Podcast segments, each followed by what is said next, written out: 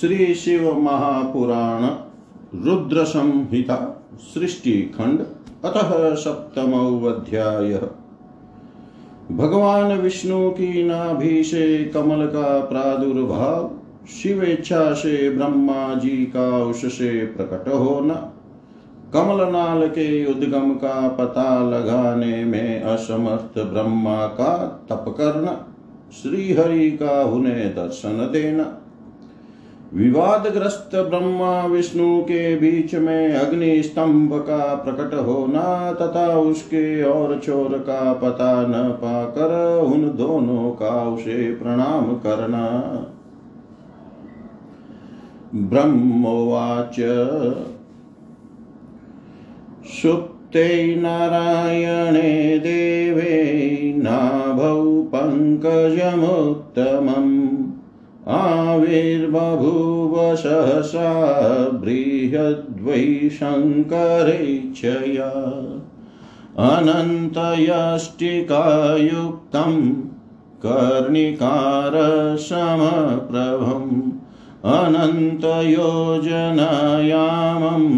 अनन्तोत्थाय संयुतं कोटिसूर्यप्रतीकाशम् सुन्दरं तत्त्वसंयुतम् अत्यद्भुतं महारम्यं दर्शनीयम् अनुत्तमं कृत्वा यत्नं पूर्ववत्स शङ्करः परमेश्वर। दक्षिणाङ्गान्निजान्मां वै साम्बः शम्भुरजीजनत् समायामोहितं कृत्वा माँ महेशो द्रुतं मुने तन्नभिपङ्कजादाविर्भावयामाश लीलया। एवं पद्मात् ततो जज्ञै पुत्रोऽहं हेमगर्भक। चतुर्मुखौ रक्तवर्णैः स्त्रीपुण्ड्राङ्कितमस्तक तन्मया मोहितश्चाहं नाविदं कमलं विना स्वदेहजनकं तात पितरं ज्ञानदुर्बल। कोऽहं वा कुत आयातः किं कार्यं तु मदीयकं? कस्य पुत्रोऽहम् उत्पन्न, केनैव निर्मितोऽधुना इति संशयमापन्नं बुद्धिर्मा सम्पद्यत किमर्थं मोहमायामि? तज्ज्ञानं सुकरं खलु?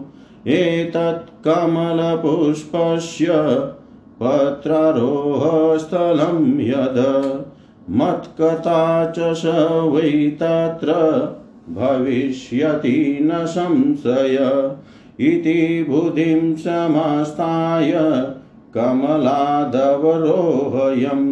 नाले नाले गतस्तत्र वषाणां शतकं मुने न लब्धं तु मया तत्र कमलस्थानमुत्तमं संशयं च पुनः प्राप्त कमले गन्तुमोत्सुक आरुरोहात् कमलं नालमार्गेण वै मुने। कुम कुङ्मलं कमलस्याथ लब्धवान् नालमार्गेण ब्रह्मतो गतं वशशतं पुनः। क्षणमात्रं तदा तत्र ततस्तिष्ठन् विमोहित। तदा वाणी समुत्पन्ना तपेति परमाशुभा शिवेच्छया परा व्योम्नो मोहविध्वंसिनी मुने। तच्छ्रुत्वा व्योमवचनं द्वादशाब्दं प्रयत्नत। पुनस्तप्तं तपोघोरं द्रष्टुं स्वजनकं तदा। तदा हि भगवान् विष्णुश्चतुर्बाहुः सुलोचन मय्येवानुग्रहं कर्तुं द्रुतमाविर्बभूवः। शङ्खचक्रायुत्करो गदा पद्मधर पर। घनश्यामल सर्वाङ्ग पीताम्बरधर पर। मुकुटादिमहाभूष प्रसन्नमुखपङ्कज कोटिकन्दर्पशङ्काश सन्दृष्टो मोहितेन स। तददृष्ट्वा सुन्दरं रूपं विस्मयं परमं गत। कालाभं काञ्चनाभं च सर्वात्मानं चतुर्भुजम् तथा भूतमहं दृष्ट्वा सदसन्मयमात्मना। नारायणं महाबाहुं हर्षितो यभवं तदा मायया मोहितशम्भो तदा लीलात्मन प्रभो। अविज्ञाय स्वजनकं तमवोचं प्रहर्षित। ब्रह्मोवाच। कस्त्वं वदेति हस्तेन समुत्थाप्य सनातनं तदा हस्तप्रहारेण तीव्रेण सुदृढेन तु प्रबुद्धयोत्थाय शयनात् समासीनः क्षणं वशी ददश निद्राविक्लीन निरजामललोचन ममत्र संस्थितं भाषा ममत्र संस्थितं भासाद्याशीतो भगवान् हरि। ममत्र संस्थितं भाषाध्यासितो भगवान् हरि। आह चौथाय ब्रह्माणम् हसन्मां मधुरं सकृत। विष्णुर्वाच स्वागतं स्वागतं वत्स पितामहमहाद्युते निर्भयो भवदास्येऽहं सर्वान् कामान् संशय। तस्य तद्वचनं श्रुत्वा स्मित्पूर्वं सुरसभ। रजसा बद्वैरश्च तमवोचं जनार्दनम्। ब्रह्मोवाच। भाषसे वत्स वत्सेति सर्वसंहारकारणं मामित मामिहाति स्मितं कृत्वा गुरुशिष्यमिवानघ कर्तारं जगतां साक्षात् प्रकृतेश्च प्रवर्तकं सनातनम् विष्णुं विरिञ्चिं विष्णुसम्भवं विश्वात्मानं विधातारं धातारं पङ्कजैक्षणं किमर्थं भाषसे मोहात् वक्तुमर्हसि सत्वरम् वेदो मामवक्तिनियमात् स्वयंभुवमजं विभुं पितामहं स्वराजं च परमेष्टिनमुत्तमम् इत्यकर्ण्यहरिर्वाक्यं मम क्रुधो रमापति। सोऽपि मामाह जाने त्वां कर्तारमिति लोकत। विष्णुरुवाच कर्तुं धर्तुं भवानङ्गादवतीर्णो ममाव्ययात्। विस्मृतोऽसि जगन्नाथं नारायणं मनामयं।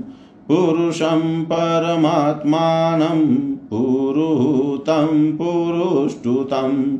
विष्णुमच्युतमीशानं विश्वस्य प्रभवोद्भवम्। नारायणं महाबाहुं सर्वव्यापकमीश्वरं मनाभिपद्मतस्त्वं हि प्रसूतो नात्र संशय। तवापराधो नास्त्यत्र त्वयि मायाकृतं मम। शृणु सत्यं चतुर्वक्त्र सर्वदेवेश्वरो ह्यहम् कर्ता हरता च, भरता च, न मय्यास्ति समो विभु। अहमेव परं ब्रह्म, परं तत्त्वं पितामह। अहमेव परं ज्योति, परमात्मा त्वहं विभु। अद्य दृष्टं श्रुतं सर्वं जगत्यस्मिन् चराचरं ततद्विधि चतुर्वक्त्र सर्वं मन्मयमित्यत मया सृष्टं पुरा व्यक्तं चतुर्विंशतितत्त्वकं नित्यं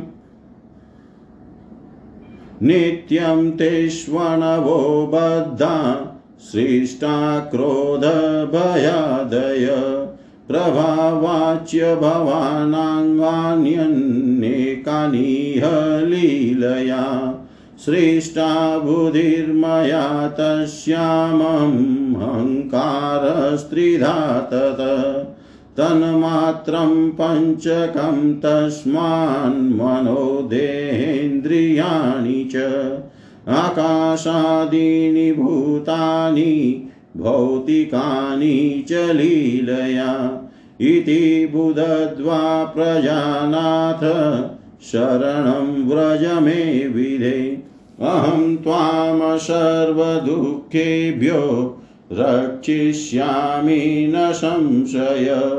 ब्रह्मवाच। इति श्रुत्वा वचस्तस्य ब्रह्मक्रोधसमन्वित। को वा त्वमिति सम्भत्स्या को वा त्वमिति सम्भत्स्या ब्रुवं माया विमोहित। किमर्थं भाषसे भूरि भव्यनर्थकरं वच। नेश्वरस्त्वं परं ब्रह्म, कश्चित् कर्ता भवेत्तव।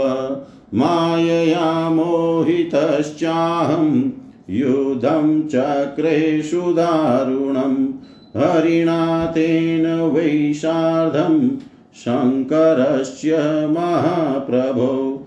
एवं मम हरेश्चासीत् सङ्गरो रोमहर्षण प्रलयार्णवमध्ये तु रजसा बधवैरयो एतस्मिन्नन्तरे लिङ्गं भवच्यावयो पुर विवादशमनार्थं हि प्रबोधार्थं तथा वयो ज्वालामालासहस्राढ्यं कालानल्शतोपमम् क्षयवृद्धिविनिर्मुक्तम् आदिमध्यान्तवर्जितम् अनौपम्यम् अनिर्देश्यम् अव्यक्तं विश्वसम्भवम् तस्य ज्वालासहस्रेण मोहितो भगवान् हरि। मोहितं चाह मामत्र, किमर्थं स्पर्धसेधुना। आगतस्तु तृतीयोऽत्र तिष्ठतां युधमावयो कुत एवात्र सम्भूत परीक्षावोऽग्निसम्भवम् अधो गमिष्याम्यनल स्तम्भस्यानुपमस्य च। परीक्षार्थं प्रजानाथ, तस्य वै वायुवे गत प्रयत्नेन गन्तुमर्हसि सत्वरम्। ब्रह्मोवाच। एवं व्याहृत्य विश्वात्मा स्वरूपं करो तदा। वाराहमहं प्याशु हंसत्वं प्राप्तवान् मुने। तदा प्रभृति मामाहुर्हंस हंसो विराडिति। हंस हंसेति यो ब्रूयात् हंसोऽथ भविष्यति। शुश्वेतो ह्यनलप्रख्यो विश्वतपक्षसंयुत मनो अनिलजवो भूत्वा गतोर्ध्वं चोर्ध्वतः पुरा। नारायणोऽपि विश्वात्मा सुश्वेतो ह्यभवत्तदा। दशयोजनविस्तीर्ण शतयोजनमायतं मेरुपर्वतवर्ष्माणं गौरतीक्ष्णोग्रद्रंस्त्रीणं कालादित्यसमाभासं दीर्घघोणं महाश्वनं लश्वपादं विचित्राङ्गं जैत्रं दृढमनोपमम्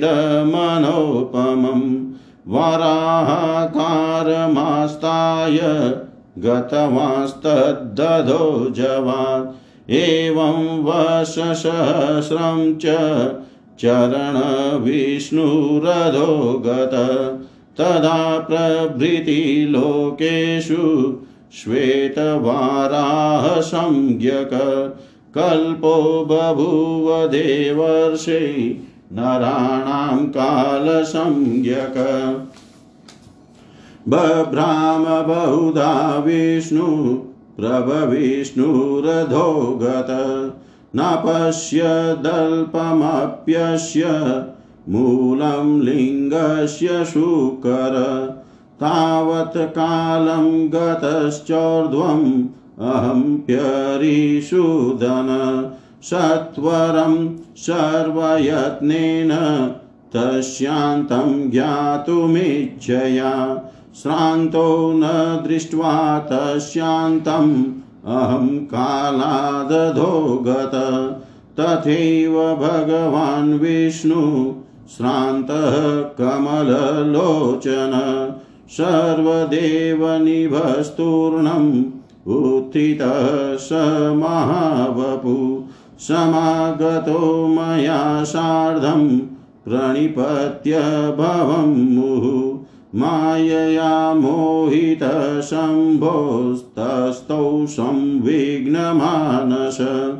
पृष्ठतः पार्श्वतश्चैव यग्रतः परमेश्वरं। प्रणिपत्य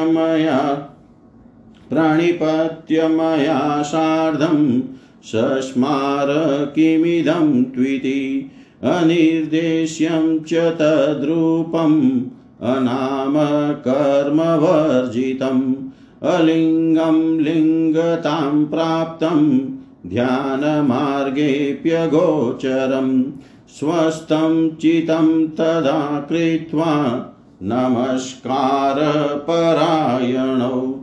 बभूवतुरुभावा वामहं हरिरपि ध्रुवं जानिवो न हि ते रूपं योऽशिषोऽसि महाप्रभो नमोऽस्तु ते महेशान रूपं दर्शयनौ त्वरम् एवं शरच्छतान्यासन्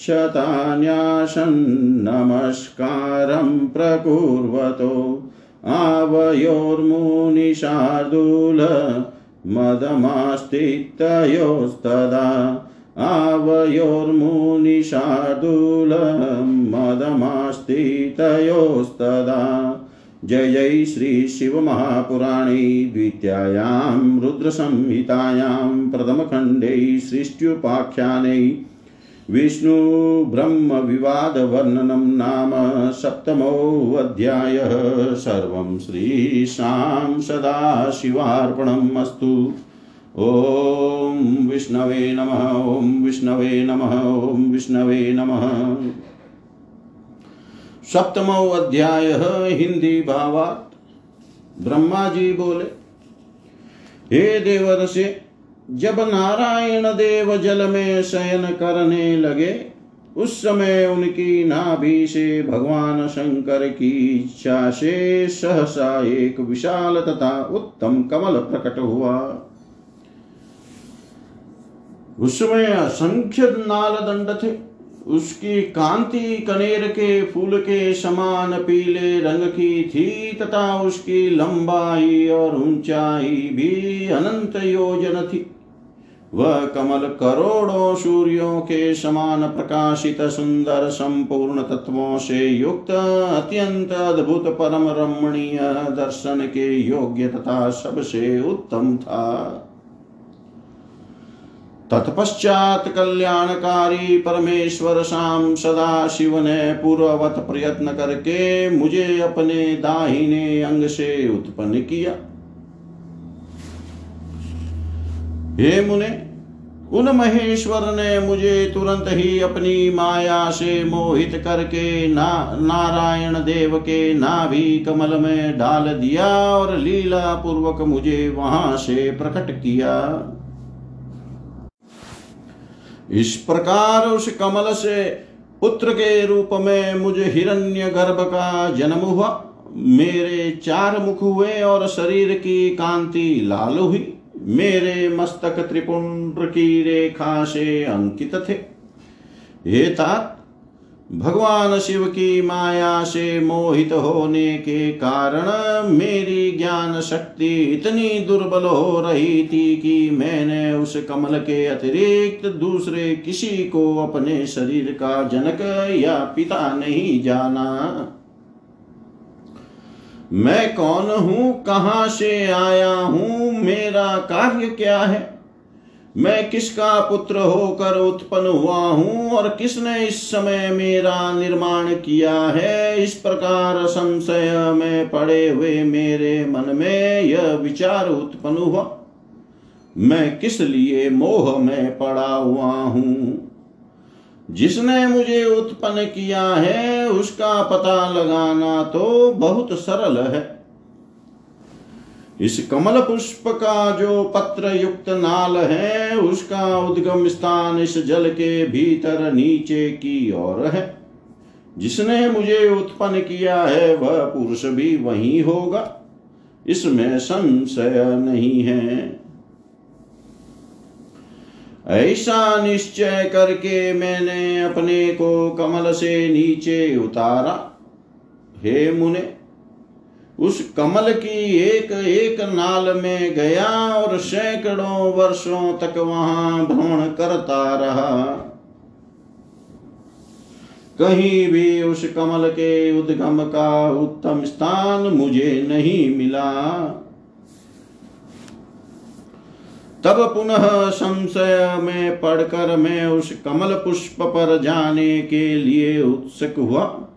और हे मुने, नाल के मार्ग से उस कमल पर चढ़ने लगा। इस तरह बहुत ऊपर जाने पर भी मैं उस कमल के कोष को न पा सका। उस दशा में मैं और भी मोहित हो उठा।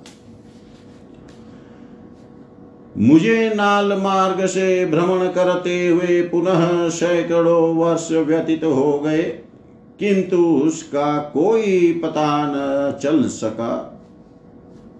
तब मैं मोहित किम कर्तव्य विमुड होकर एक क्षण वहीं रुक गया।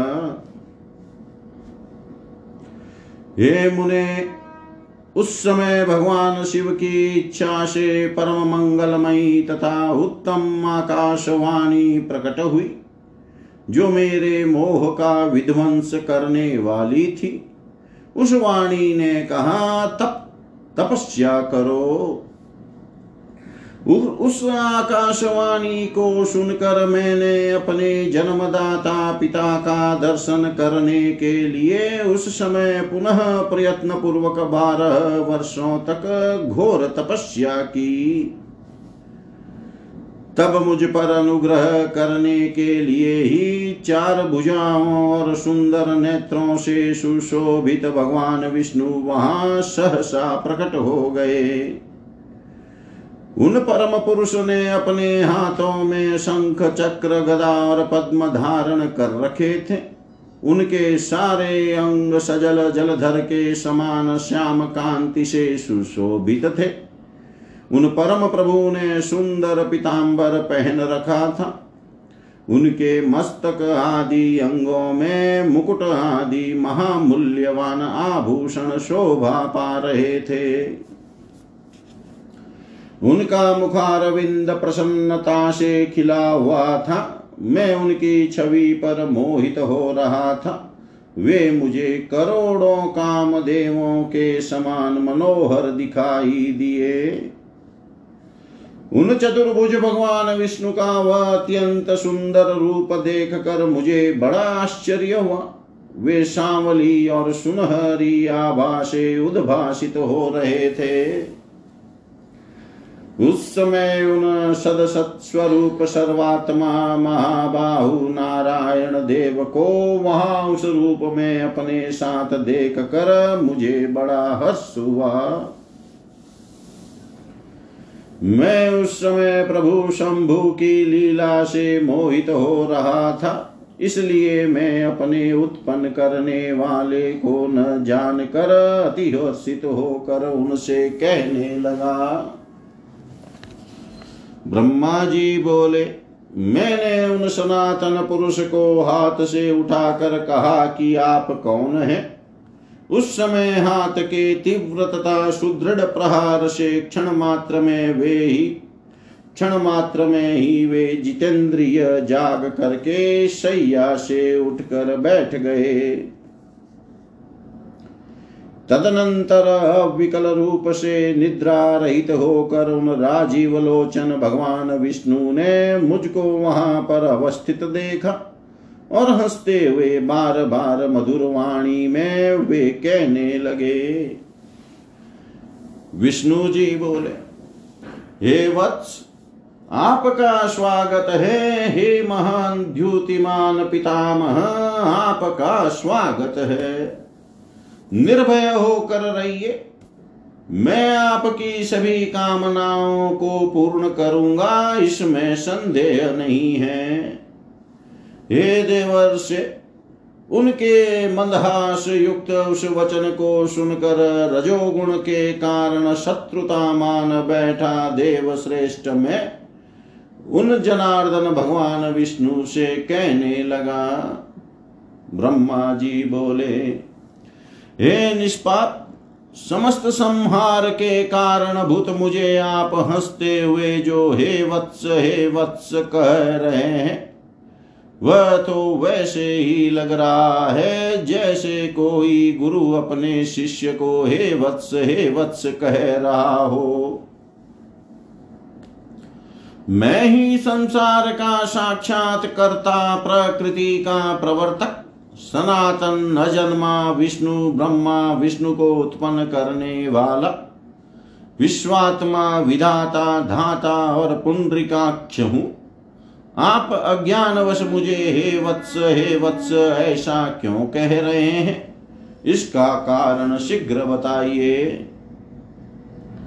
नियमतः वेद भी मुझे स्वयं भू अज विभु पितामह, स्वराज, सर्वोत्तम और परमेष्टि कहते हैं।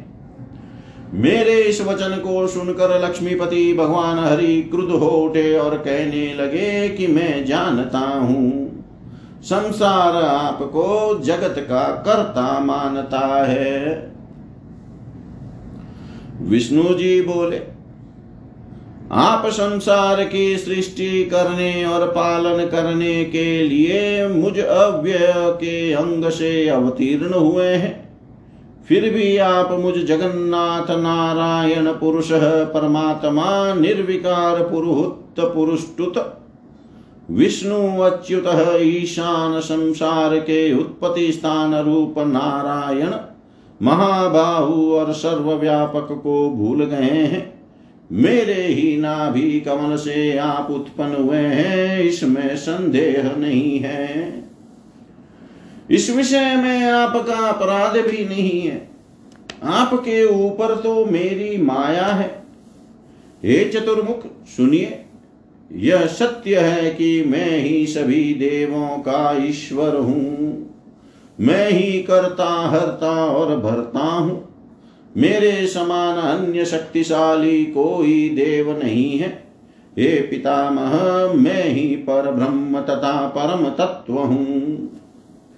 मैं ही परम ज्योति और वह परमात्मा विभु हूँ। इस जगत में आज जो यह सब चराचर दिखाई दे रहा है और सुनाई पड़ रहा है। ये चतुर्मुख, ये जो कुछ भी है, वह मुझमें व्याप्त है। ऐसा आप जान ले। मैंने ही सृष्टि के पहले जगत के चौबीस अव्यक्त तत्वों की रचना की है। उन्हीं तत्वों से प्राणियों के शरीर धारक अणुओं का निर्माण होता है और क्रोध, भय आदि षड गुणों की सृष्टि हुई है। मेरे प्रभाव और मेरी लीला से ही आपके अनेक अंग हैं। मैंने ही बुद्धि तत्व की सृष्टि की है और उसमें तीन प्रकार के अहंकार उत्पन्न किए हैं। तदनंतर उससे रूप, रस, गंध, शब्द, स्पर्श, इन पंच तन मात्राओं, मन एवं चक्षु जीव्या घ्राण श्रोत्र तथा त्वचा इन पाँच ज्ञान इंद्रियों और वाक, पाणी, पाद, पायु उपस्थ इन पाँच कर्मेंद्रियों क्षीति, जल, पावक, गगन और वायु इन पंच महाभूतों तथा अन्य सभी भौतिक पदार्थों की रचना लीला से ही की है। हे प्रजापते, हे भ्रमण ऐसा जानकर आप मेरी शरण में आ जाइए। मैं सभी दुखों से आपकी रक्षा करूँगा। इसमें संशय नहीं है। ब्रह्मा जी बोले, विष्णु का यह वचन सुनकर मुझ ब्रह्मा को क्रोध आ गया और माया के वशीभूत हुआ मैं उनको डांटते हुए पूछने लगा कि आप कौन हैं और किस लिए इतना अधिक निरर्थक बोल रहे हैं?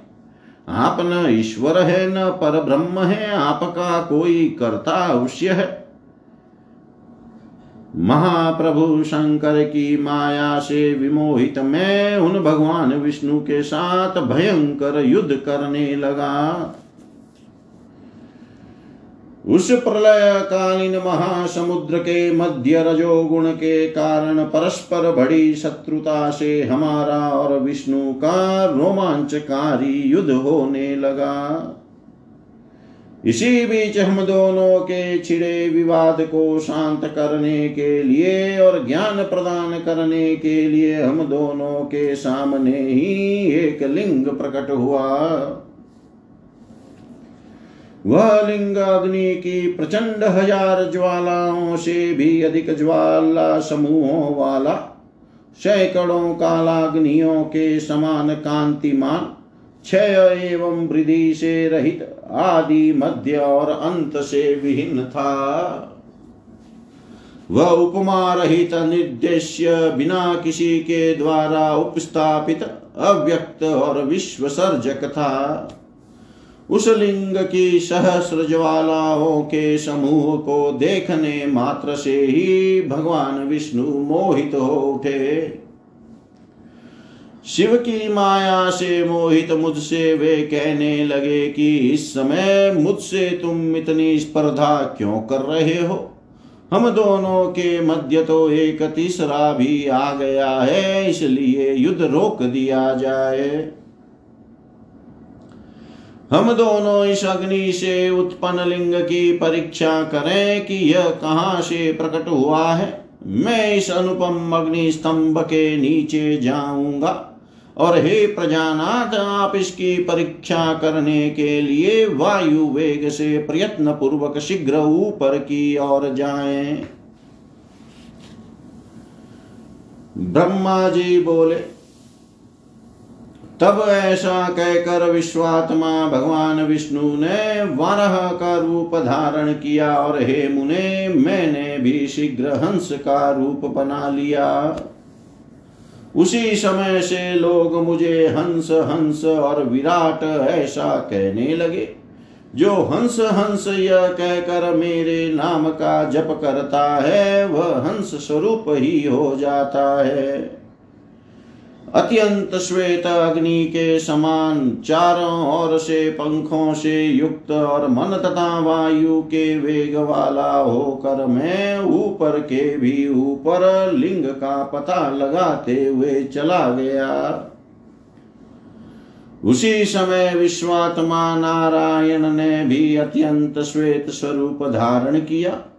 दस योजन चौड़े, सौ योजन लंबे, मेरु पर्वत के समान शरीर वाले, श्वेत तथा अत्यंत तेज दाढ़ों से युक्त प्रलय कालीन सूर्य के समान कांतिमान दीर्घ नाशिका से सुशोभित भयंकर, घुरर घुरर की ध्वनि करने वाले छोटे छोटे पैरों से युक्त विचित्र अंगों वाले विजय प्राप्त करने की इच्छा से परिपूर्ण दृढ़ तथा अनुपम वाराह का स्वरूप धारण करके वे भगवान विष्णु भी अत्यंत वेग से उसके नीचे की ओर गए। इस प्रकार रूप धारण कर भगवान विष्णु एक हज़ार वर्ष तक नीचे की ओर ही चलते रहे। उसी समय से पृथ्वी आदि लोकों में श्वेत वारह नामक कल्प का प्रादुर्भाव हुआ। हे देवर से यह मनुष्यों की काल गणना की अवधि है। इधर अत्यंत तीव्र गति से नीचे की ओर से जाते हुए महातेजस्वी विष्णु बहुत प्रकार से भ्रमण करते रहे। किंतु महावराह रूपधारी विष्णु उस ज्योतिर्लिंग के मूल का अल्प भाग भी न देख सके।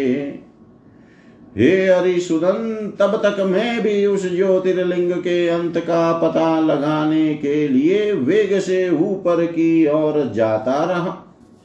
यत्न पूर्वक उस ज्योतिर्लिंग के अंत को जानने का इच्छुक मैं अत्यंत परिश्रम के कारण थक गया। और उसका अंत बिना देखे ही थोड़े समय में नीचे की ओर लौट पड़ा। उसी प्रकार सर्वदेव स्वरूप महाकाय कमल लोचन भगवान विष्णु भी थकान के कारण ज्योतिर्लिंग का अंत देखे बिना ही ऊपर निकल आए। शिव की माया से विमोहित विष्णु आकर मेरे साथ ही भगवान शिव को बार बार प्रणाम करके व्याकुल चित से वहाँ खड़े रहे। पृष्ठ प्रदेश की ओर से पार्श्वों की ओर और आगे की ओर से परमेश्वर शिव को मेरे साथ ही प्रणाम करके विष्णु भी सोचने लगे कि यह क्या है। वह रूप तो अनिर्देश्य नाम तथा कर्म से रहित। अलिंग होते हुए भी लिंगता को प्राप्त और ध्यान मार्ग से अगम्य था। तदनंतर अपने मन को शांत करके मैं और विष्णु दोनों शिव को बार बार प्रणाम कर कहने लगे, हे महाप्रभो, हम आपके स्वरूप को नहीं जानते। आप जो है, वही है। आपको हमारा नमस्कार है। हे महेशा, आप शीघ्र ही हमें अपने स्वरूप का दर्शन कराएँ। हे मुनि श्रेष्ठ इस प्रकार अहंकार से आविष्ट हुए हम दोनों को वहाँ नमस्कार करते हुए सैकड़ों वर्ष बीत गए।